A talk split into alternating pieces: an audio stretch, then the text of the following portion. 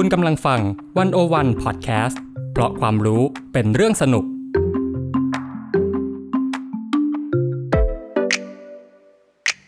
One O One In Focus เจาะไฮไลท์เด่น เศรษฐกิจสังคมการเมืองทั้งไทยและเทศ โดยกองบรรณาธิการ The One O One dot world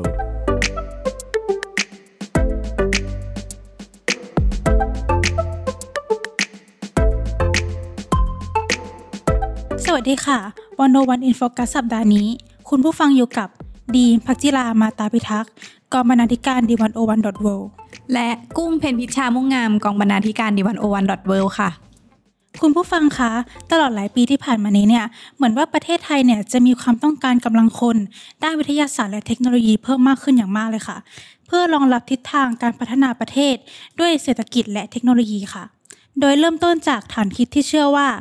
ความรู้ด้านวิทยาศาสตร์เนี่ยจะพาประเทศหลุดพ้นจากปัญหากับดักรายได้ปานกลางได้ค่ะ โดยในแต่ละปีเนี่ยประเทศไทยเรานะคะ จะมีนักเรียนมัธยมที่เข้าค่าย โอลิมปิกวิชาการนับพันคนเลยค่ะ ทั้งยังมีโรงเรียนวิทยาศาสตร์ และมีโครงการมากมายที่เกี่ยวข้องกับความรู้ด้านนี้นะคะ คือถ้ามองแบบผิวเผินแล้วเนี่ยประเทศไทยเราเนี่ยก็คงจะมีนักวิทยาศาสตร์มากมายกันเลย และเผลอเนี่ยก็อาจจะหลุดพ้นจากสถานะประเทศกำลังพัฒนาไปได้แล้ว แต่ว่าในความเป็นจริงแล้วไม่เป็นเช่นนั้นเลยค่ะ เพราะว่าในความเป็นจริงแล้ว เรากำลังเจอกับปัญหาภาวะสมองไหล และปัญหาที่เด็กไทยไม่อยากเป็นนักวิทยาศาสตร์อีกต่อไป แถมยังมีวลีที่ว่านักวิทย์ไทยไส้แห้งอีกด้วยนะคะวันโอวันอินโฟกัสสัปดาห์นี้เนี่ยดีมแล้วก็พี่กุ้งเนี่ยก็เลยจะพาท่านผู้ฟังนะคะ ไปตรวจสอบสมมติฐานที่ว่า นักวิทย์ไทยไส้แห้งจริงหรือเปล่า ผ่านบทความ นักวิทย์ไทยไส้แห้ง ฟังเสียงที่บอกว่า วิทยาศาสตร์ไม่อาจเบ่งบานในสังคมขาดการสนับสนุนจากรัฐค่ะ โดยในบทความนี้นะคะ พี่กุ้งเนี่ยก็ได้ไปพูดคุยกับ 2 นักวิจัย ที่เป็นอดีตนักเรียนทุนรัฐบาล ด้านวิทยาศาสตร์และเทคโนโลยีค่ะ โดยหนึ่งคนเนี่ยกลับมาใช้ทุนในไทย และอีกหนึ่งคนยอมจ่ายเงินก้อนใหญ่เพื่อที่จะไม่ต้องกลับมาประเทศไทยอีกครั้งค่ะ โดยเริ่มแรกนะคะ ก็อยากจะให้พี่กุ้งเนี่ยเล่าให้เราฟังหน่อยว่า นักวิจัยที่พี่กุ้งได้ไปพูดคุยด้วยเนี่ยเขาเจอกับปัญหาอะไรในระบบนี้บ้างหรอคะ ได้เลยค่ะดีมก็คนแรกที่เราไปคุยนะคะ ก็คือคุณจูน ซึ่งก็เป็นนักวิทยาศาสตร์ หรือว่านักวิจัยในไทยในหน่วยงานแห่งหนึ่ง ซึ่งคุณจูนเนี่ยเขาก็ได้รับทุน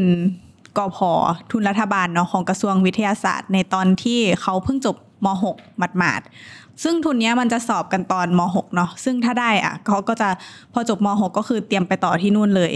แล้วคุณจูนเนี่ยเขาก็ได้ทุนนี้ไปตอนที่เป็นยุคสมัยของรัฐบาลคุณทักษิณนะคะ ซึ่งอ่าในตอนนั้นก็ยอมรับว่าประเทศไทยเนี่ยมันก็มีความรุ่งเรืองทางเศรษฐกิจอยู่บ้าง แล้วเขาก็บอกว่าเขาค่อนข้างที่จะมีความหวังว่าการที่ไปเรียนวิทยาศาสตร์กลับมาเนี่ยยังไงก็จะได้ใช้แน่ๆ เพราะว่าถ้าถึงตอนนั้นอีกสิปีข้างหน้า ยังไงประเทศไทยก็น่าจะเป็นสังคมวิทยาศาสตร์แล้ว แล้วก็เป็นสังคมที่ขับเคลื่อนด้วยนวัตกรรมอ่าแต่ว่าพอความจริงเนี่ยเขากลับมามันกลับไม่เป็นเช่นนั้นอะเดี๋ยวเรามาฟังกันเนาะก็ทุนที่คุณจูนได้ไปเนี่ย ถือว่าเป็นทุนที่มีระยะเวลาการใช้ทุนนานที่สุดก็คือใช้สองเท่าของปีที่ไปเรียนนะคะ คุณจูนเนี่ยเขาใช้เวลาเรียนไป 10 ปีทำให้ต้องกลับมาใช้ทุนทั้งหมด 20 ปี 20 ปี ซึ่งนานมากก็จะเป็นช่วงชีวิตหนึ่งเลยใช่คืออาจจะแบบ ถ้าไปเรียนกลับมาแล้วอายุใกล้ 30อย่างเงี้ยพอกลับมาทำงานมันก็แบบโหเกือบเกษียณแล้วเนาะซึ่งแน่นอนว่าพอพอขึ้นชื่อว่าเป็นทุนรัฐบาลนะคะเขาก็หมายความว่าค่าตอบแทนที่ได้รับกลับมามันก็จะเป็นอัตราตามที่กอพอกำหนด ซึ่งอะแม้คุณจะจบปอเอกจากต่างประเทศมหาลัยชื่อดังแต่ยังไงก็ต้องกลับมารับเงินเดือนในอัตราเนี้ย ซึ่งมันก็ไม่ได้มากนักเนาะเมื่อเทียบกับการต้องทุ่มเทแรงกายแรงใจเรียนจนจบปริญญาเอก แล้วก็แน่นอนว่าคือด้วยกลุ่มคนเหล่านี้เขาย่อมมีศักยภาพมากกว่านั้นที่จะได้เออค่าตอบแทนที่สูงมากกว่านี้ ปัจจัยเรื่องค่าตอบแทนนะคะ จึงเป็นหนึ่งในเหตุผลที่ทำให้นักเรียนทุนหลายคนเนี่ยเลือกที่จะจ่ายทุนคืน เพื่อแลกกับอิสระในการเลือกหน้าที่การงานที่แน่นอนว่าต้องก้าวหน้ากว่าในต่างประเทศอะค่ะ แล้วก็คุณจูนยังเล่าให้เราฟังอีกว่าจริง ๆ นักวิทยาศาสตร์หรือว่านักวิจัยในไทยที่ทำงานกันอยู่ปัจจุบันเนี่ยเกินครึ่งอะคือนักเรียนทุน เพราะว่าด้วยความที่คนเรียนน้อย คนสนใจเรียนน้อยอะรัฐก็เลยสนับสนุน ซึ่งมันก็เลยกลายเป็นว่าคนที่อยู่ในระบบมีแต่คนที่แบบได้ทุนเท่านั้นอะเดี๋ยวเราจะมาขยายความว่าแล้วทำไมคนถึงเลือกที่จะไม่เป็นนักวิทยาศาสตร์เนาะ ก็คุณจูนก็เล่าว่าไม่น่าแปลกใจที่สังคมไทยเนี่ยไม่ให้ค่ากับอาชีพนี้เท่าที่ควรนะคะ เพราะว่าแน่นอนว่าในประเทศเราอะเวลาจะเลือกเรียนคณะอะไรอย่างเงี้ยสิ่งหนึ่งที่มีอิทธิพลในการตัดสินใจเนาะก็คือรายได้ เพราะว่าด้วยเหตุนี้เองเด็กที่มีความเป็นเลิศทางวิทยาศาสตร์ หรือว่าเทคโนโลยีนะคะ ก็จะถูกสังคมเนี่ยบีบให้เลือกอาชีพอื่นที่ได้ผลตอบแทนที่สมน้ำสมเนื้อมากกว่า อย่างถ้าเราไปถามเด็กไทยหลายคนว่าโตขึ้นอยากเป็นอะไรอะคงมีน้อยคนที่จะตอบว่านักวิทยาศาสตร์อะจริงอย่างใช่ถ้าเด็กที่เรียนสายวิทย์อย่างเงี้ยอะถ้าถ้าสมมติว่าคุณเก่งคณิต พ่อกับแม่ก็จะเริ่มคาดหวังแล้วว่าลูกฉันจะต้องโตไปเป็นวิศวกรอ่าแน่ต้องเรียนวิศวะใช่หรือว่าถ้าคุณเก่งเคมีหรือชีววิทยาอย่างเงี้ย ก็ต้องเป็นหมอเอออย่างนั้นเลยค่ะ ก็แน่นอนว่าสองอาชีพเนี้ยมันคือมันก็เขามองว่ามั่นคง แล้วก็เป็นอาชีพที่มีเกียรติเนาะซึ่งอะถ้าพอพูดถึงนักวิทยาศาสตร์ คนก็จะเอ๊ะทำอะไรอาชีพนี้ แล้วก็อย่างที่กล่าวไปว่ามันก็เงินน้อยด้วย มันก็เลยเป็นอีกหนึ่งอย่างที่เขาเรียกว่านักวิจัยไส้แห้งเนาะค่ะ อีก ปัจจัยที่สะท้อนว่ารัฐไทยเนี่ยไม่ได้จริงจังกับการส่งเสริมวิทยาศาสตร์นะคะ คือเขาไม่ผลักดันการสร้างงานเพื่อรองรับคนที่จบด้านนี้โดยตรง แม้ว่าปัจจุบันเนี่ยจะเป็นโลกที่ขับเคลื่อนด้วยเทคโนโลยี คนจบวิทยาศาสตร์ น่าจะมีโอกาสทำงานได้หลากหลายมากกว่าสิ หรือเวลาที่อะอย่างเราที่เรียนสายสังคมสายภาษามาอย่างเงี้ยพอจบมาแล้ว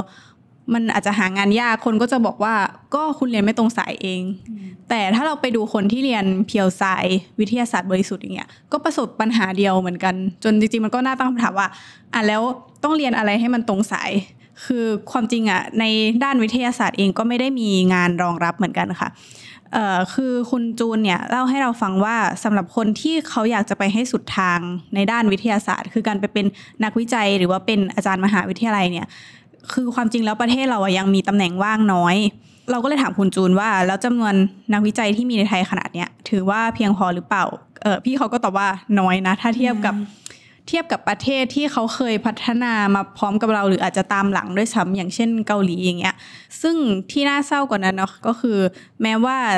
อ่าตำแหน่งแม้ว่านักวิจัยในไทยเนี่ยจะถือว่าน้อยแล้ว งานที่รองรับก็ยังมีน้อยกว่าอีก ใช่ ซึ่งมันหมายความว่า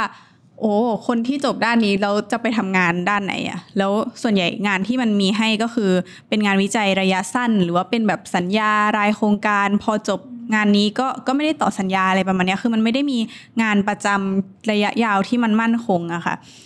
อีกประเด็นหนึ่งที่คุณจูนในฐานะนักเรียนทุนแล้วก็คุกคีอยู่ในวงการเนี้ยเล่าให้เราฟังนะคะก็คืออคุณจูนบอกว่าประเทศเราเนี่ยค่อนข้างที่จะฝันใหญ่ คือ เวลาที่เขาจะประกาศสอบทุนกอพออย่างที่คุณจูนไปสอบมาเนี่ยของกระทรวงวิทย์คือเขาจะเหมือนส่งนักเรียนไทยไปเรียนในสาขาที่ประเทศต้องการ แล้วทีเนี้ยสิ่งที่คุณจูนเคย เจอมาเคยคุยกับเพื่อนในแวดวงมาก็คือ บางครั้งอะค่ะ ประเทศเราส่งคนไปเรียนในสาขาใหม่ ๆ เพราะว่าคือประเทศก็คาดหวังเนาะว่าจะได้คนจากสาขาแปลกใหม่มาเติมมาช่วยสร้างอะไรบางอย่างให้กับประเทศแต่กลายเป็นว่า คือเขาไม่ได้มองในระยะยาวว่า เราส่งคนไปเรียนก็จริง เขามีองค์ความรู้ก็จริงแต่กลับมาแล้วเราอะเตรียมสภาพแวดล้อมที่เหมาะสมให้เขาจะต่อยอดกับสิ่งที่ไปเรียนหรือเปล่า ซึ่งพอเขากลับมาอย่างเงี้ยคือบางคนก็ก็ช็อกว่าแบบมันไม่ได้มีไม่เหมือนที่คิดไว้เลใช่ยไม่เหมือนที่คิดไว้เลย คือห้องแลบก็อาจจะไม่พร้อมด้วย แล้วก็ถ้าเกิดว่าเขาอะเป็นคนเดียวในประเทศเลยที่มีที่เรียนจบด้านนี้มาอย่างเงี้ยค่ะ คือมันมันต้องเหมือนต้องมาเริ่มใหม่ แล้วเขาจะไปองต่อยังไงเนาะใช่ แล้วก็อีกอีกหนึ่งปัจจัยนะคะ ที่ส่งผลกับงานวิจัยในประเทศเราอะก็คือเราขาดแคลน นักศึกษาปริญญาเอกภายในประเทศค่ะ เพราะว่าอาจารย์หรือนักวิจัยเนี่ยเขาก็ต้องการคนที่จะช่วยทำงานเนาะแต่ว่าถ้าเกิดว่านักเรียนทุนที่แบบไปเรียนต่างประเทศพอกลับมาแล้วก็มาพบว่าเออเขาไม่มีคนจะช่วยทำงานวิจัย เพราะว่าอย่างที่เล่าไปว่างานรองรับมันไม่มีแล้วทำไมคนถึงจะเลือกเรียนปริญญาเอกล่ะเขาก็ไปทำอย่างอื่นดีกว่าหรือเปล่า ซึ่งการขาดแรงจูงใจด้านรายได้ แล้วก็ตำแหน่งงานที่รองรับหลังเรียนจบนะคะทำให้ บัณฑิตวิทยาศาสตร์ไทยเนี่ยเขาไม่เรียนต่อในระดับที่สูง แล้วก็มันมีปัญหาทับซ้อนอยู่อีกระดับหนึ่งก็คือ ถ้าเกิดว่าตำแหน่งที่เปิดรับเนี่ยส่วนใหญ่เขาจะรับปริญญาเอก เพราะว่าเดี๋ยวนี้มหาลัยก็ต้องการที่จะหาเงินเนาะผ่านโครงการแบบโครงการหลักสูตรอินเตอร์โครงการนานาชาติ ซึ่งแน่นอนว่าถ้าเขารับบัณฑิตปริญญาเอกกลับมาจากประเทศที่ ที่ใช้ภาษาอังกฤษอย่างเงี้ยบัณฑิตคนนี้ที่กลับมาก็จะสอนเด็กอินเตอร์ได้อ่าซึ่งแน่นอนว่ามันก็จะเป็นอีกทางหนึ่งที่เขาจะป้อนบุคลากรมาช่วยในหลักสูตรอินเตอร์ตรงนี้ที่ต้องหาเงินเข้าคณะค่ะ แล้วมันก็เป็นเรื่องย้อนแย้งว่า เออคือคุณก็ยังต้องการนักศึกษาปริญญาเอกในประเทศเพื่อช่วยงาน แต่ในทางหนึ่งตำแหน่งที่เปิดรับอะก็คือต้องการนักศึกษาปริญญาเอกจากต่างประเทศ แล้วคุณจะทำไงกับไดเลมม่านี้ คือมันจะหาทางมาจบกันได้ไหม แล้วเราจะทำยังไงให้เด็กเลือกที่จะอยู่ในไทย ซึ่งในเมื่อมันไม่มีงานรองรับอย่างเงี้ยเขาก็ย่อมไม่อยากอยู่ใช่ไหมคะ อ้โหเท่าที่ฟังมันเลยก็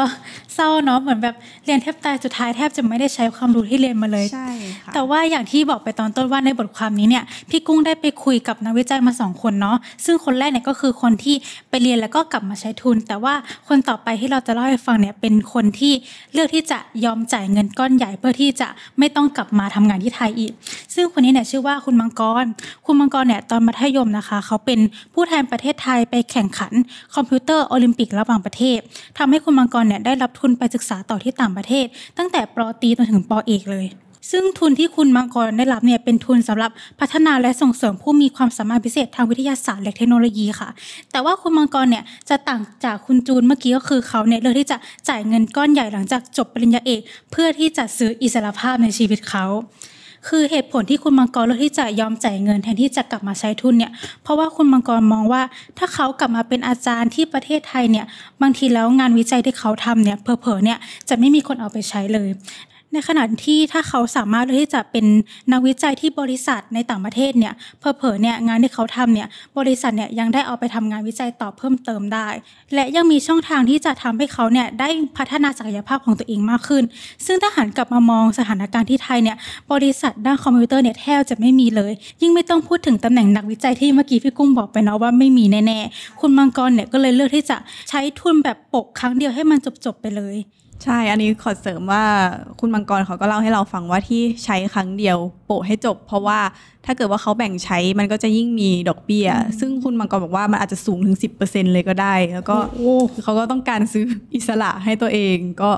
โปะครั้งเดียวเลย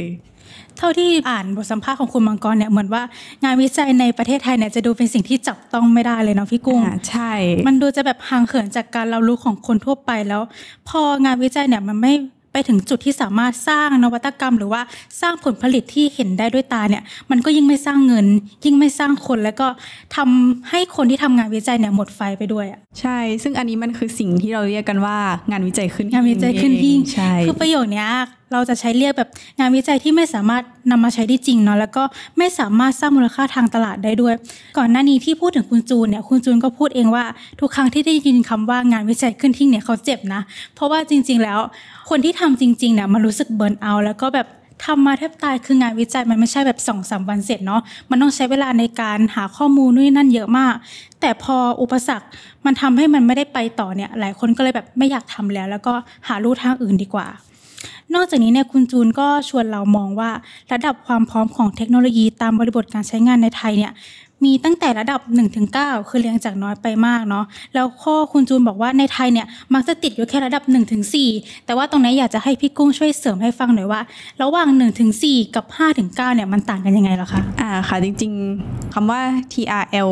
ความพร้อมของเทคโนโลยีตามบริบทการใช้งานเนี่ยมันก็ เป็นศัพท์ในแวดวงงานวิจัยเนาะซึ่งเราก็อาจจะไม่รู้ขนาดนั้น แล้วก็ขอให้คุณจูนเนี่ยช่วยอธิบายคร่าวๆให้ฟัง ซึ่งอย่างที่เมื่อกี้ตรีมเล่าไปเนาะว่ามี 1-9 ระดับ คุณจูนก็อธิบายเราคร่าวๆว่า 1-3 ระดับแรกเนี่ยคือการคิดอยู่ในหัว แล้วก็ทำอยู่ในห้องทดลองค่ะ ส่วนระดับ4เนี่ยก็คือเริ่มตีพิมพ์เผยแพร่แล้วก็คือพิสูจน์ให้เห็นว่าอันเนี้ยคือทำได้จริงในห้องปฏิบัติการ ก็คือเขาทดสอบในห้องปฏิบัติการผ่านแล้ว ส่วน ระดับสูงกว่า 4 ไปถึง 6 เนี่ย ก็คือเหมือนเข็นออกมาจากห้องปฏิบัติการ แล้วก็เอาไปทดสอบแบบระดับ field test อย่างเงี้ยค่ะ7ถึง8นะคะ ก็คือเริ่มเอามาผลิตได้ แล้วก็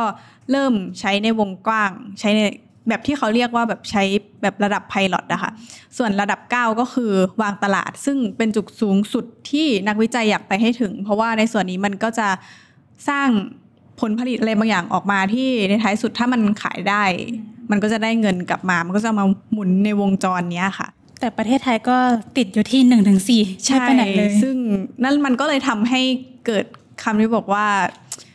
คนไทยไม่รู้สึกยึดยึดโยงกับอาชีพนักวิทยาศาสตร์ไง เพราะว่าเพราะสุดท้ายแล้วเราไม่ได้เห็นว่างานวิจัยเหล่านี้มันออกมาเป็นอะไรให้เราจับต้องได้บ้าง ฟังแล้วก็เศร้าอีกแล้ว ใช่ค่ะ แต่ว่า อ่าอย่าเพิ่งเศร้าขนาดนั้นเนาะเพราะว่าจริงๆจากที่อ่าคุณจูนเขาก็เล่าให้ฟังว่ามันก็ไม่ได้สิ้นหวังเสียทีเดียวอะค่ะเพราะว่าถ้าเรามามองการขยับในเชิงนโยบายนะคะ คุณจูนเล่าว่าก็ประมาณเอ่อสองปีที่แล้วเนาะประเทศไทยนะคะ เพิ่งมีการประกาศใช้พรบส่งเสริมการใช้ประโยชน์ผลงานวิจัยและนวัตกรรม พศ 2564 ค่ะ ซึ่งกฎหมายเนี้ยจะสนับสนุนให้ ผู้รับทุนหรือว่านักวิจัยสามารถเป็นเจ้าของผลงานวิจัยที่ได้รับทุนจากหน่วยงานของรัฐได้ เพื่อที่เขาจะได้นำผลงานวิจัยหรือว่านวัตกรรมเนี้ยไปใช้ประโยชน์ในเชิงพาณิชย์ หรือใช้สาธารณประโยชน์ได้อย่างกว้างขวางมากขึ้น ซึ่งพรบฉบับนี้ถามว่ามันช่วยยังไงอะมันจะช่วยแก้เพนพอยที่ว่างานวิจัยเนี่ยที่ปัจจุบันเนี้ยคือนักวิจัยอะไม่มีแรงจูงใจที่จะดึงคนเข้าสู่ระบบหรือว่า ก็อย่างที่เมื่อกี้เราเล่าไปคือเขาก็ดูจะเบิร์นเอาเนาะเพราะว่าพองานมันไม่ออก